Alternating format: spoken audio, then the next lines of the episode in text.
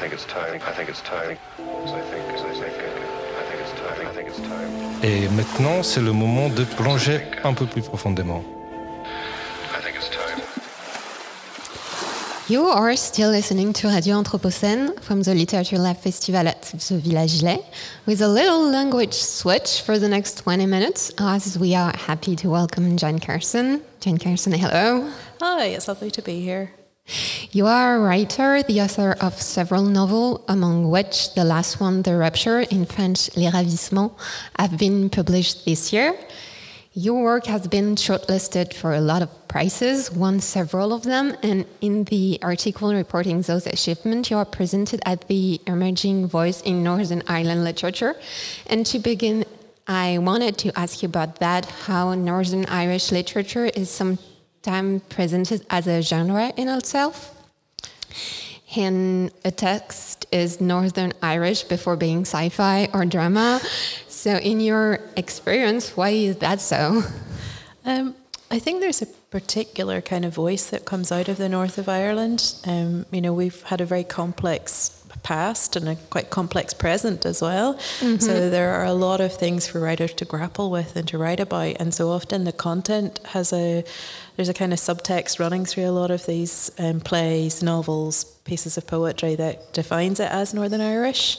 There's also an incredibly healthy, supportive community there. So a lot of us are very proud to be associated with our fellow um, friends and colleagues who are also Northern Irish writers. But you're right, sometimes it does get a wee bit frustrating. I'm a magical realist and I'm just back from the Caribbean, which were it was wonderful there to be seen as a magical realist writer paired with other magical realists rather than first and foremost, oh, you're from Belfast, you'll be writing about bombs and shootings and all of that, those kind of things. So I think some, sometimes the labels can be constrictive, but it's also it's an honour to be part of a community that has such a rich legacy of writing, but also such an exciting present of writing as well. So, as you said, you're a magical realism, realism author. And um, why do you have you chosen this genre? It's uh, which is really similar to folk tale, so the need to have maybe new myth. Um, I guess I didn't choose to be a magical realist. I, I started writing, and then someone, it was actually the poet Sinead Morrissey, thrust a copy of Gunter Grass's The Tin Drum at me and said, That's you, you're a magical realist. And suddenly I had a label for what I was. Um, I think I have a lot of imagination, so to be stuck just in the real world with realism never felt enough for me. I also grew up in a very conservative religious household where the Bible was my primary text, and with absolutely no disrespect, I think the Bible is a magical realist text. It's set in the real world, and then weird stuff happens. So that's how I learned to tell stories, and it, it seems to me quite a natural way to tell stories that they would be grounded in what we all know, but have the potential to kind of um, go bigger and bolder and crazier than that as well. And uh, in your books, there is a lot. Uh, I felt like there was a lot of emphasis on children and parenthood. Is that also linked to this kind of magical realism type, or is more uh, a sensibility you have to really emphasize on the experience of children? Um, I think I'll probably say three things about that very quickly, if it's okay. First of all, child narrators are an absolute gift for writers. You can get them to ask questions, you can get them to question systems, you can get them to to um, really play with what the reader knows without it seeming, seeming overly knowing. So I often employ child narrators to do that as a kind of form of lazy exposition in a way. I think the second thing that I'll say is everyone's been a child. There's a reason why there's a lot of literature about childhood. It's one of the few things, experiences everyone has in common. And I don't know who said it, but um, a very famous writer said that, you know, you have enough material in the first 10 years of your life to sustain the rest of your writing career. It's where some of your most formative memories come from. Sometimes the seat of trauma. There's a lot of things happen as a child, and I, I could unpick those for the rest of my life and not run out of stories. Um, and I think the third thing, and probably the more serious reason that I go back to children often, is because of this issue of legacy. Um, in Northern Ireland, 25 years after the peace agreement, we are still looking at the legacy of the trauma and how that's impacted particularly young people. And so the question of what's passed from one generation to the next comes up a lot in my work. Um, and children are a really good way to explore that. So, to go back to what you just said about uh, legacy, in the um, big moment that we live right now with the Anthropocene, we talk a lot about uh, new generation, future generation, and what we're gonna leave to them. And is this uh, a specific role, uh, in your opinion, to, of literature in the way we pass on those those myths, those tales, those messages? Yeah, I think in the specific context of Northern Ireland, a lot of our children have been brought up in what is essentially a segregated school system. So, 91% mm-hmm. of our schools in Northern Ireland are segregated into Protestant or Catholic. So, kids are brought up with this very binary way of thinking us versus them, right versus wrong, black versus white. And I think that storytelling and art does this incredible job of teaching children nuance and empathy and how to experience someone else's life that's different from yours. And in a context like Northern Ireland, those are incredibly important skills for children to have. You take that with you through the rest of your life. The ability to see that someone might have a different opinion from you or a different experience and not be wrong.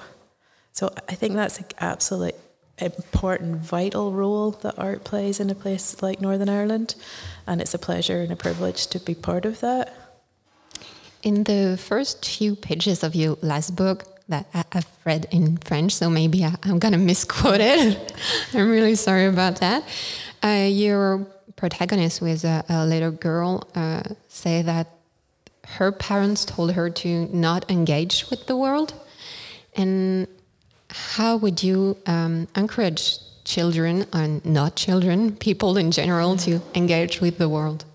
Well, I guess that the, the story of Hannah in the Raptures Le Ravissement is my own story. So that's the, the advice that I was given growing up by mm-hmm. my parents. They were very religious, um, wanted to keep separate from anything that might defile us or be dangerous or be difficult. Um, and I, I, with great respect for my parents, that's not the way that I want to live life. And I think the antidote for that for me has been people just to throw myself into community, to expose myself to people who are different from me, who have different opinions, different worldviews, different life experiences. And that's not always easy. Um, it puts you into some uncomfortable situations, but it also challenges the bias in yourself. Um, and it's how you grow. I think it's how you become a more open person, hopefully, a kinder mm-hmm. person, and definitely a less fearful person. So I am a big believer in community, and it's one of the reasons you will hear me banging on and on and on about we need to integrate our school system because if we keep our kids separate from each other, they don't get to meet this wide variety of people who are different from them.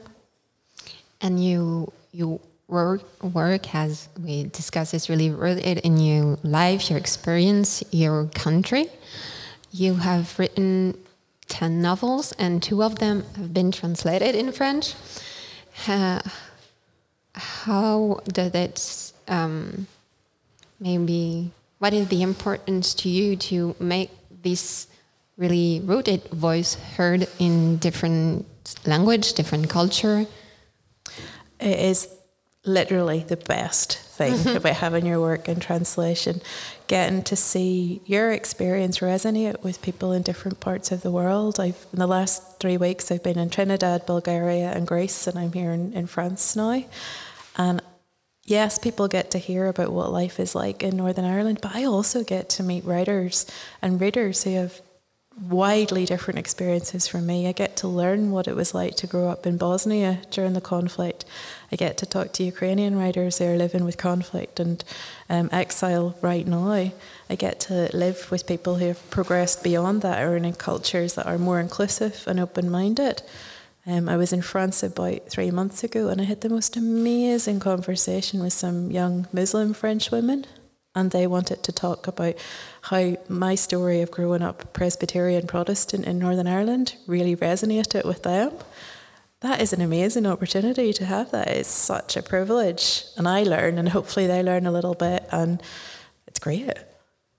And do you think all those uh, experience, those talk, those meeting will influence your future work? Absolutely. It's one of the most difficult things when you start to be translated and you start to hear from your readers. They're kind of sitting on your shoulder when you start mm-hmm. to write, and you know the kind of things they like, and you know um, the stuff that's going to resonate in places outside of Northern Ireland. So I really need to keep focused on the story as well. Um, the last few years, my writing practice has changed a lot, and I move from being an everyday writer on the go to someone who more retreats and goes away for a few months to write in isolation. And part of that is trying to get all of the people off my shoulder so I can just tell the story as it needs to be told. And uh, so we, we talk about translation, and the title of your last book in French is uh, Les Ravissements for the Rapture, yeah. which can also mean the delight, and that's how I understood it at first before reading it. But it, it's also, so the theme of the book can be quite dark. There is a lot of death, of children death, but it's also quite fun. and uh, what do you think about the importance of humor in face of tragedy? So I think this idea of dark humour, which is what we Irish writers often get accused of, I, it's it's just absolutely like part of Irish culture the whole way through. And I personally think it comes down to hospitality. Irish people are great, great hosts. We're always trying to put people at ease. So if you get into an elevator with an Irish person, they will try and talk to you. If you come to an Irish person's house, they'll try and feed you, even if you don't want fed. And I think it's the same thing with the humour. If we're going to tell you something dark and difficult, we need to reassure the reader after that. And so often this humour comes in immediately after. Oh, I've just told you that 11 children have died. I better make you laugh now as well. And I think it comes back to this idea of putting people at ease. So, uh, right now, is everything that happened throughout the world with catastrophe, tragedy, heat wave, do you think we need more, maybe, uh, fun tales to talk about? Um, I don't know. I think you, you have to tell a story that you have to tell. Mm-hmm. And for some people, that will be coming at those big, difficult issues head on. And for me, it feels like I, I want to come at them slightly slant, you know, with the magical realism where there's a, a kind of an, an, amazement and a magical quality to the, the difficult stuff as well, with the humour, where you're trying to give people a little bit of breathing space to cope with the kind of waves of difficult things that are happening in the world. And I guess also I, I want to always try and weave in a little bit of hope into to my work. The novel begins and ends with a quote from the journalist Lyra McKee, who was murdered um, in Derry not very long ago, a young woman, about 10 years younger than me. And one of the things she said towards the end of her life was, um, It's not always going to be this bad, things are going to get better. And I wanted to begin and end the story with that because it's not unrealistic. It's acknowledging that things are difficult now, but there has to be a little kind of window of hope as well. Um, and even in Lyra's death, she achieved so much in bringing people together and uniting our focus. And she left an incredible legacy behind as well. So, yeah, I, I'm a big believer that even in the, the darkest moments, there are these little moments of hope and opportunity as well. So, do you feel there is kind of a, a responsibility uh, to bring those things into the world? Um, I think responsibility is a really heavy word for an artist. An artist's only responsibility is to the creation of art, which is as beautiful and as powerful as they can possibly make it. I personally don't think that I can write in the environment that we have now in 2023 without bringing in both the difficult stuff and, and also offering my readers some kind of little nugget of, you know what, you could still make a difference. There could still be hope out there. But that's maybe just me. I'm an optimist. so, how would you say the environment, the 2023 environment, impact you, the way you write, or maybe the idea you may have for future books?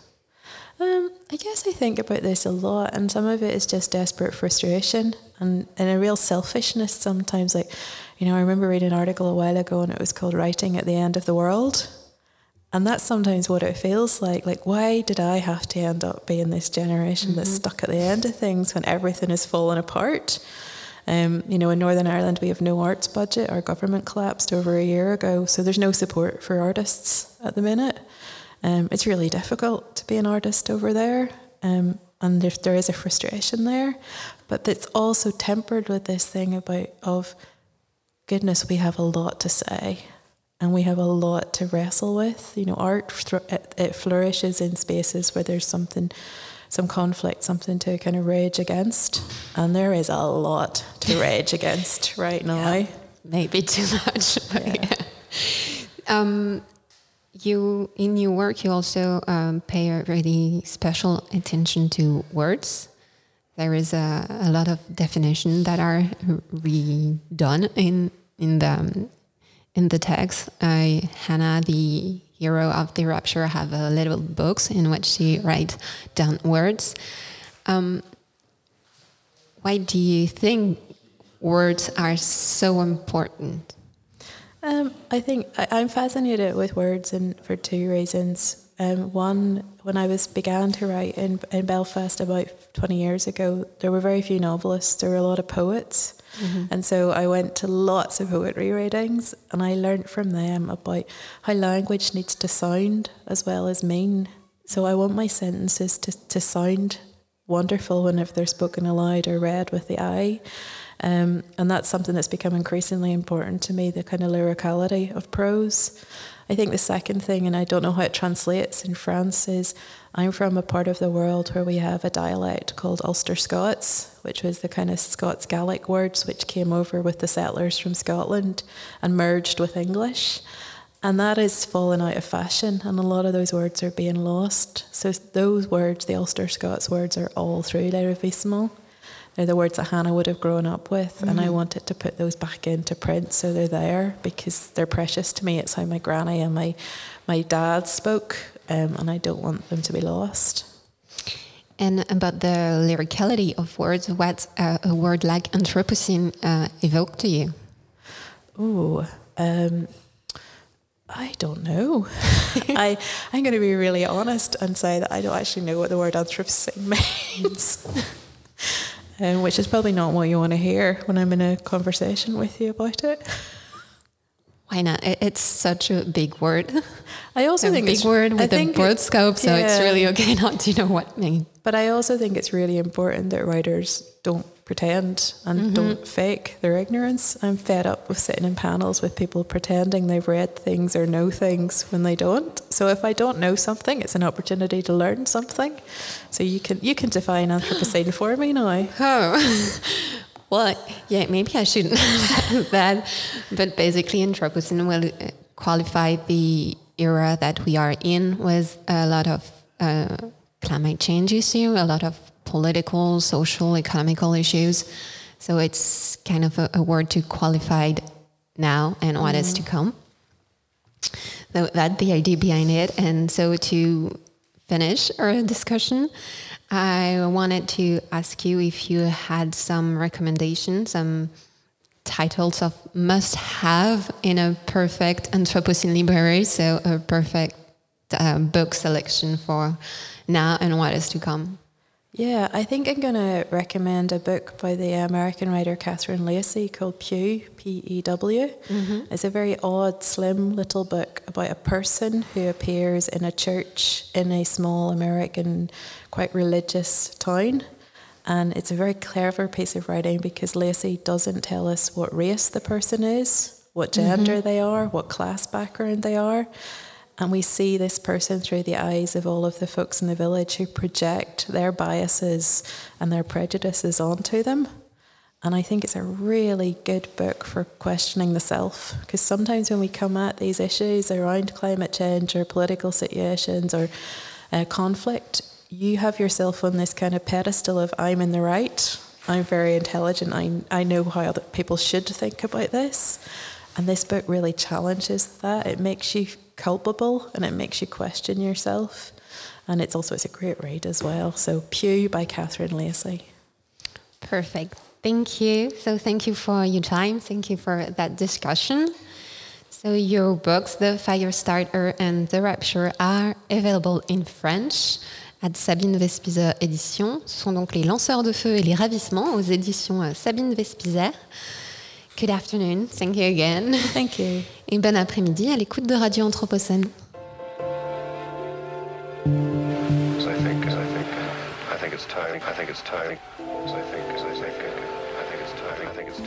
Et maintenant, c'est le moment de plonger un peu plus profondément.